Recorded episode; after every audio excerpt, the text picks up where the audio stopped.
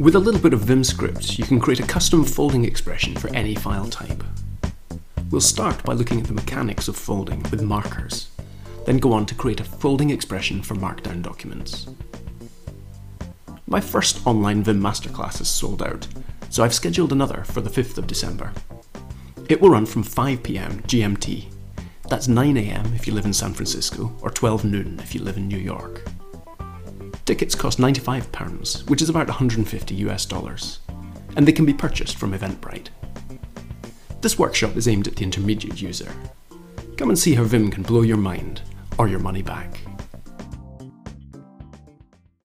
Here's an excerpt from a vimrc file. The comments hint at some kind of structure. We have a section where preferences are set, and another where custom mappings are defined. Let's add some fold markers to describe this hierarchy. Before we begin, I'm going to set the fold column option to 3. Pay attention to the gutter containing the line numbers. When I apply this setting, the gutter becomes wider by 3 columns. There's nothing to see there yet, but we'll soon change that. Next, we're going to set the fold method option to marker. We still have no visible changes, but now we can insert markers into the document that instruct Vim to start and end folds. Let's try it. The default syntax for starting a fold is three consecutive opening curly braces. I'll insert them here to create a fold for the last section. The fold column in the gutter indicates that something has happened, and if I press ZA, I can toggle this new fold closed and open. Now let's try inserting the same marker to create a fold for the top section. If we close this new fold, it collapses everything up to the end of the file. Looking at the notation in the fold column, it appears that our new fold contains the one below it. By the way, this notation illustrates the fold level of each line by the number of pipe symbols. A dash symbol indicates where a fold begins. Now that's not the effect I'm looking for. I'd prefer to have these two sections as siblings, equals in the document hierarchy. There are a couple of ways that we could do this. We could manually close the first fold by inserting three consecutive closing curly braces. Looking at the fold column, you can see the effect of this immediately. But I can also demonstrate by pressing Z Shift M to close all folds. The two sections now sit alongside one another.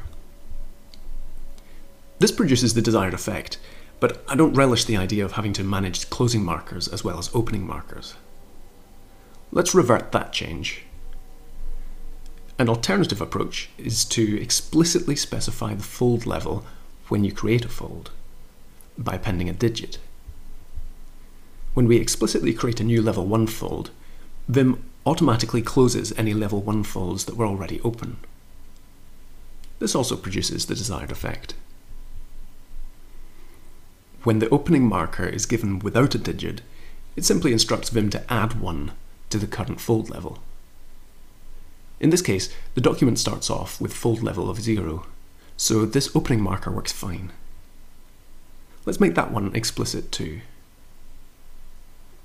Next, we can add more structure to our document by adding a level 2 fold marker to delimit these subsections. Keep an eye on the fold column as I add each of these markers. Now, if I collapse all the folds with Z Shift M, I can drill down one fold at a time.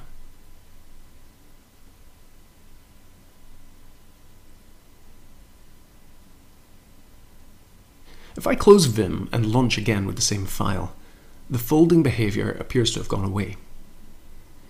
That's because Vim's default fold method is manual.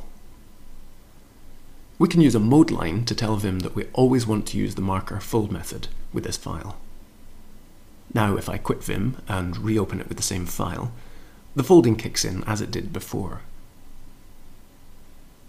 In general, I don't encourage using mode lines and fold markers because I believe that source code should leave no clues as to which text editor was used in its creation. but VimScript files are one of the few places where these techniques are admissible. It's safe to assume anyone interested in the contents of a VimScript file is probably using Vim anyway. I have a markdown file here, and I'd like to be able to fold it so that I can navigate its sections more easily. I could apply this exact same technique as we used for the vimrc file by setting the fold method to marker, then adding markers for the level 1 and level 2 headings. Here I'm using the global command to append a level 1 marker at the end of every line that begins with a hash symbol. Now we can fold away all the sections, leaving only an outline of headings. That's useful, but you don't really want to litter your markdown files with these markers. After all, if this document was compiled to HTML, the markers would end up in the output. But if we look at the structure of this document, it's easy to describe the pattern that we want the folds to trace. For each line that begins with a hash symbol, create a new fold now let's write an expression that makes this happen. We want to apply our expression to Markdown files. So we'll create a file with the path after ft-plugin markdown folding.vim. This file will be sourced automatically each time we open or create a markdown file.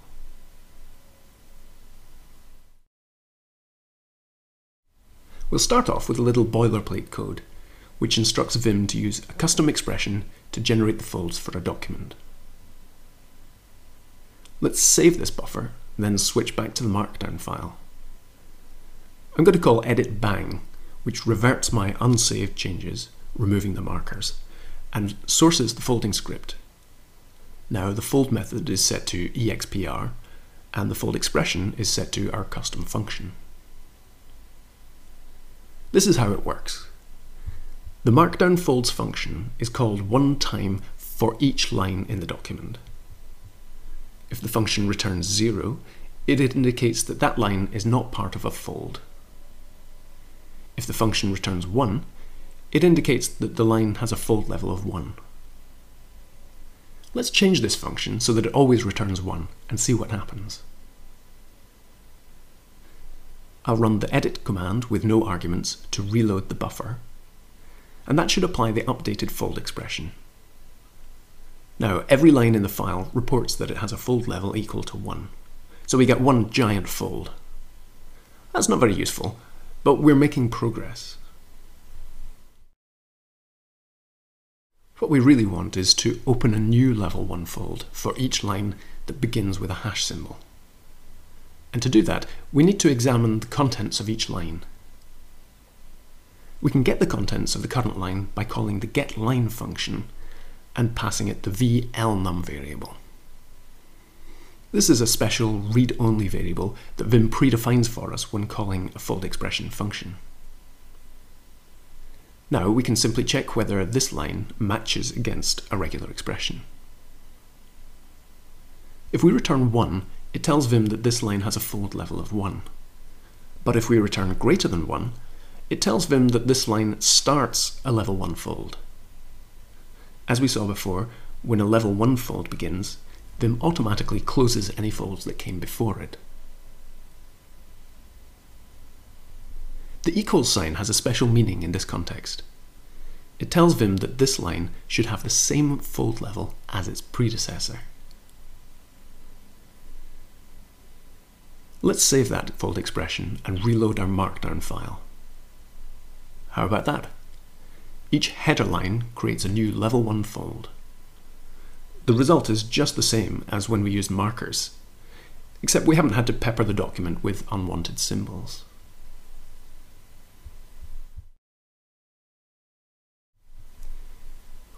With the document completely folded, we get an overview that resembles a table of contents. It shows all H1 and H2 titles, and it would show any H3s and beyond if this document contained them. There's an implicit hierarchy in this outline. Let's change our fold expression so that it tests first to see if a line begins with two hashes. In that case, it starts a level 2 fold. When we reload our Markdown document, the folding structure reflects the hierarchy of the document, with H2 sections nested beneath H1s.